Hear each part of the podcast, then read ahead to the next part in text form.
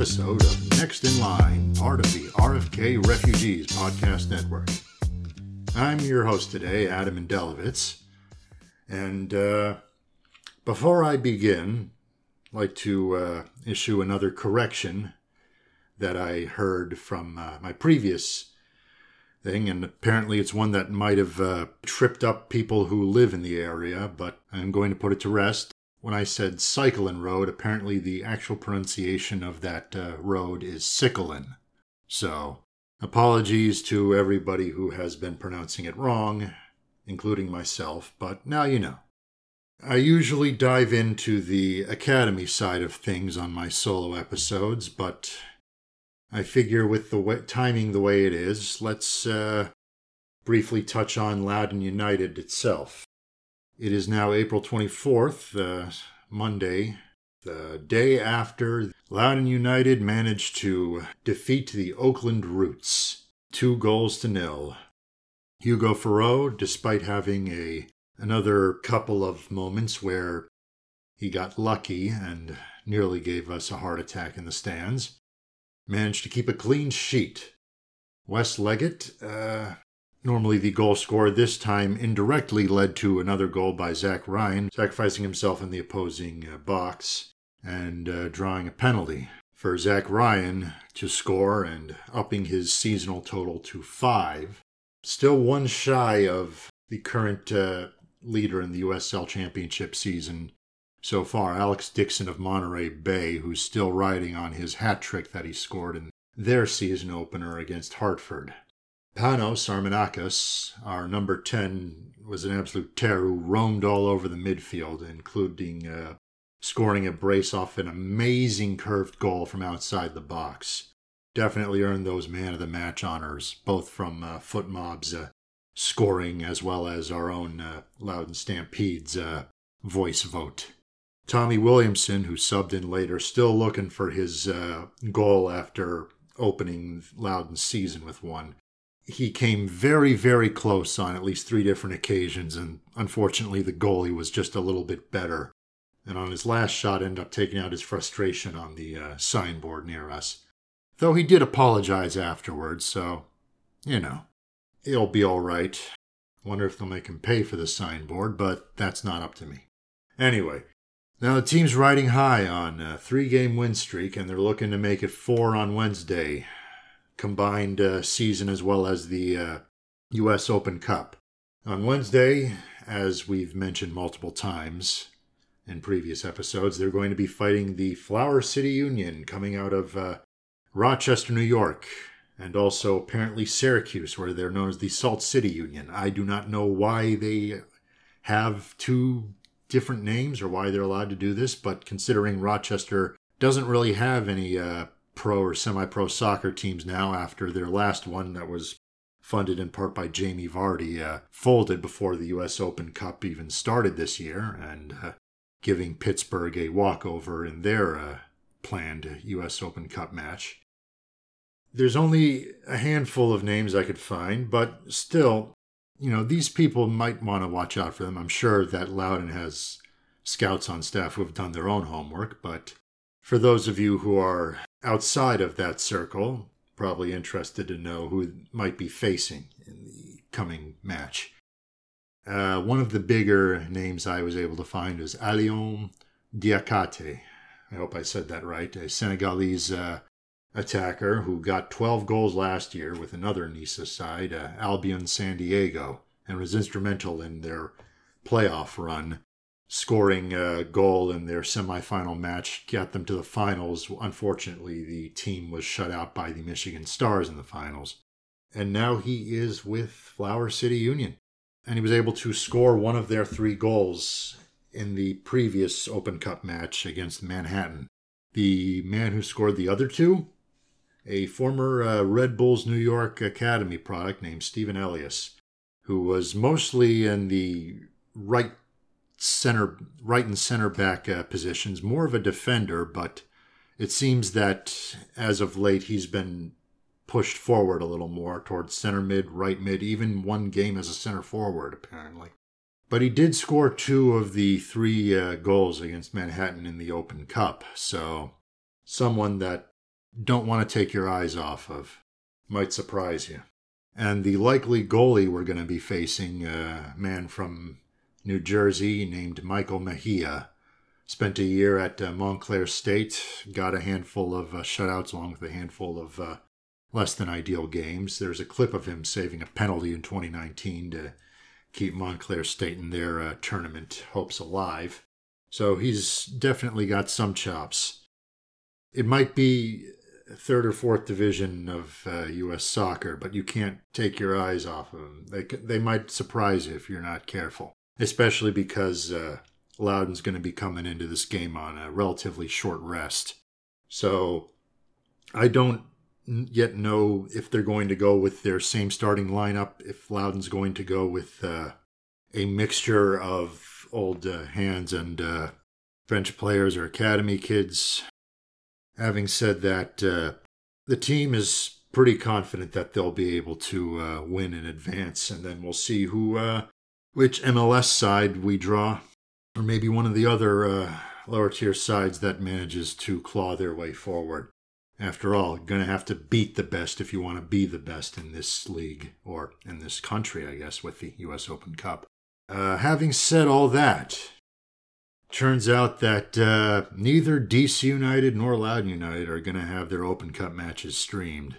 From what I know, is that unlike most season matches where the MLS and where uh, USL Championship have uh, deals with uh, Apple TV and uh, ESPN Plus, respectively, to stream most of their matches in some form or another when it comes to the US Open Cup, it's either the teams need to have their own individual deals or the US Soccer Federation doesn't care, except maybe like when it comes down to the final four. But for the most part, they do not care about spending money on advertising group stages, even though it could grow the game, you know, telling uh, players, prospects, fans, investors alike that, hey, there's a soccer being played in this city or this state that you might not have known about before. And some of these players could be good. Maybe you should uh, go watch them, spend money on them, or even just show up and cheer for them. Even Cleveland plays their matches on the on a high school American football field, and they managed to get a, a uh, deal with a small channel called Eleven Sports. So you think that maybe the U.S. Uh, Soccer Federation would want to grow their game in that manner, but and, and Cleveland is get supposedly getting an MLS Next Pro uh, franchise independent of uh, Columbus, but of course it's not up to me. With regards to how this affects Loudoun's match coming up in the U.S. Open Cup, you're probably not going to be able to see it on stream unless Ryan Kiefer, friend of the show from the District Press, or uh, Adam Davis uh, manages to stream some highlights on their phones. So if you don't just want to follow through their respective Twitter accounts, get your tickets while you can, show up to the stadium, support your guys, and uh, cheer them on as they will probably beat Flower City Union and move on to the next round. Knock on wood there. Because, you know, man plans and God laughs, as they say. With that said, let's get into some brief Academy news. I mentioned him before in my uh, last episode, but CJ Suimimo scored a goal in uh, the U14's rout against Alexandria a couple of weeks ago. I guess he, uh, you know, the team was listening to me and I gave him that little bump, the next in line Too Loud Adams bump. so uh, keep an eye on this kid. He might be something special if he decides to stick with it. Also on the uh, U14s, uh, Edwin S.J. Rios called up to Puerto Rico's U15 side for an upcoming tournament in uh, Costa Rica.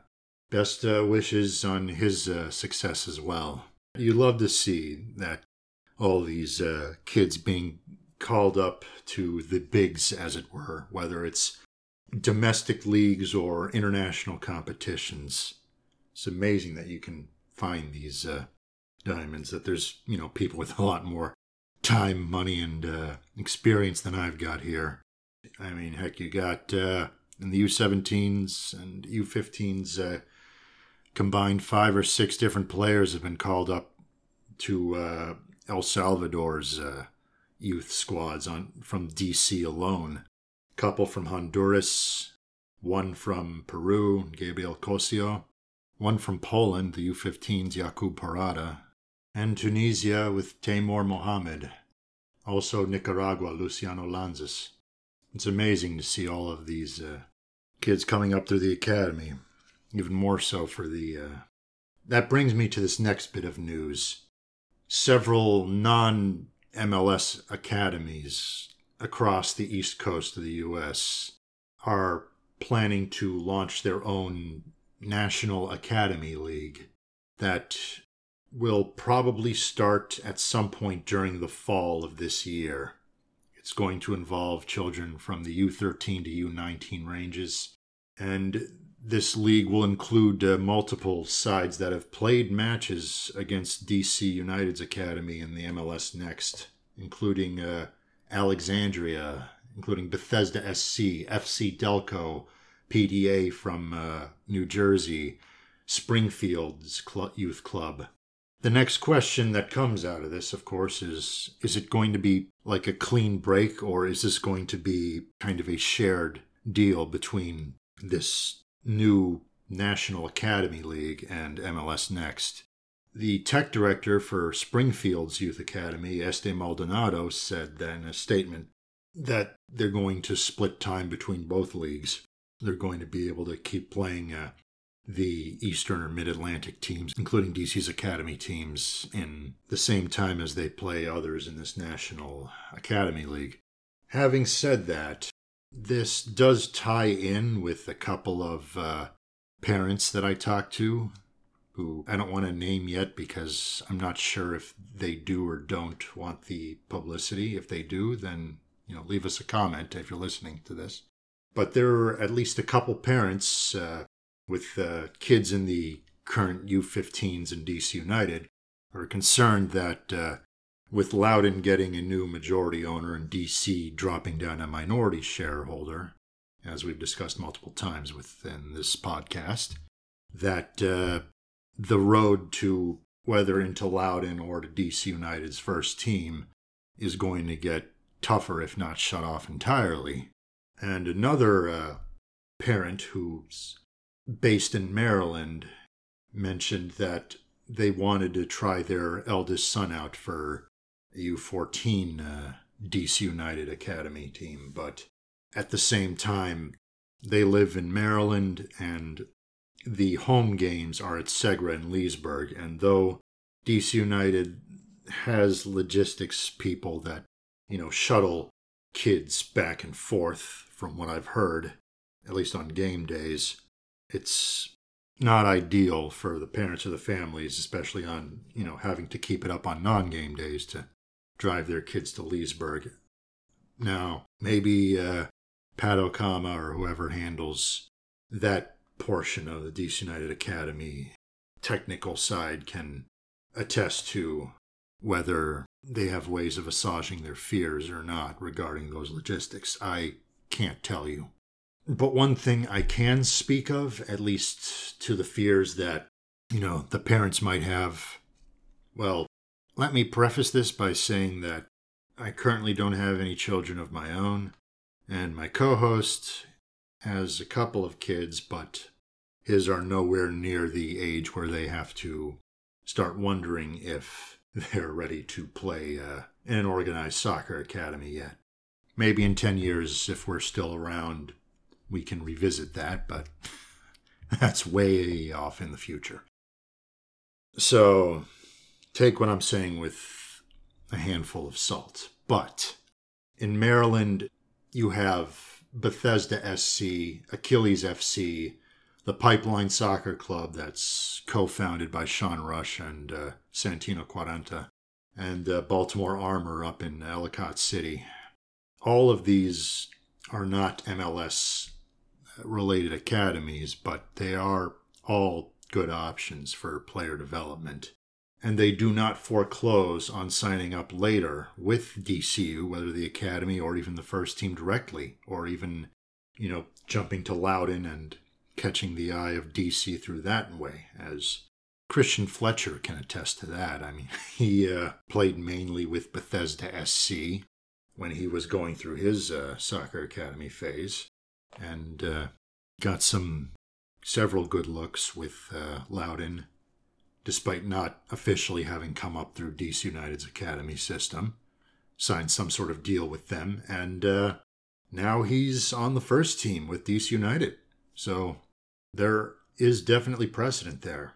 Or even think of Ted Ku-DiPietro, who did spend a brief time with the DC United Academy, but do you know where he got his start? In a high school in Oakton, Virginia. So you believe in your children. You want them you want them to have the best shot if they really like playing soccer, if they see themselves as a possibility of playing it professionally in their adult years. And definitely you should encourage that. But at the same time, you shouldn't consider it foreclosing on their future if they don't make it into the DC United Academy, or if they do, you shouldn't be afraid that their path to the pros is going to be closed off.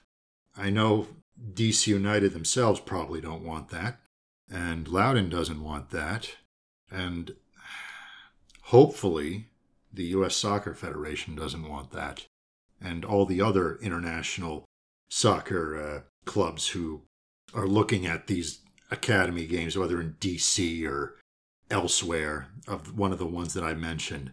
They're looking for uh, athletes abroad because their own soccer programs may not have the best talent that can be nurtured. They probably want to see that them shine as well. So definitely make your concerns known because after all, I'm not a member. I'm not paid in any capacity by DC United or Loudoun. It would be cool if I was, but I'm not. And unless there's something he's hiding from me, neither is Adam Davis. but what I will say is that just getting into DC's first team shouldn't be the only goal. And I'm sure that you and your children will be able to find ways if they really want it. Anyways, that's my time. I hope you enjoyed this episode of Next in Line. Looking forward to uh, the upcoming Open Cup matches, the future uh, Loudoun United matches, and coming uh, DC United Academy matches uh, taking place at Segra Field. May 20th, the U17s and U15s uh, fight Charlotte FC at 10 a.m. and noon, respectively. And then uh, two weekends later, on June 4th at 10 a.m. and noon as well, DC United uh, stays at Segra Field to fight uh, Club Foot Montreal and their U17s and U15s respectively. Uh, meanwhile, the U14s at 2:30 on June 4th will be fighting Achilles FC, the uh, Silver Spring and DC-based academy that I mentioned. Should be entertaining time get out there, support the kids, see if it's something that you'd want to get your uh, kid involved if they really want to take their soccer skills to the next level. After this, the academies, at least match wise, are going to take a break for the summer before they reconvene in the fall for the next season of MLS Next Action. Hope to see you there. For Next in Line, part of the RFK Refugees Network, I am Adam Indelovitz, and as always, stay loud and united.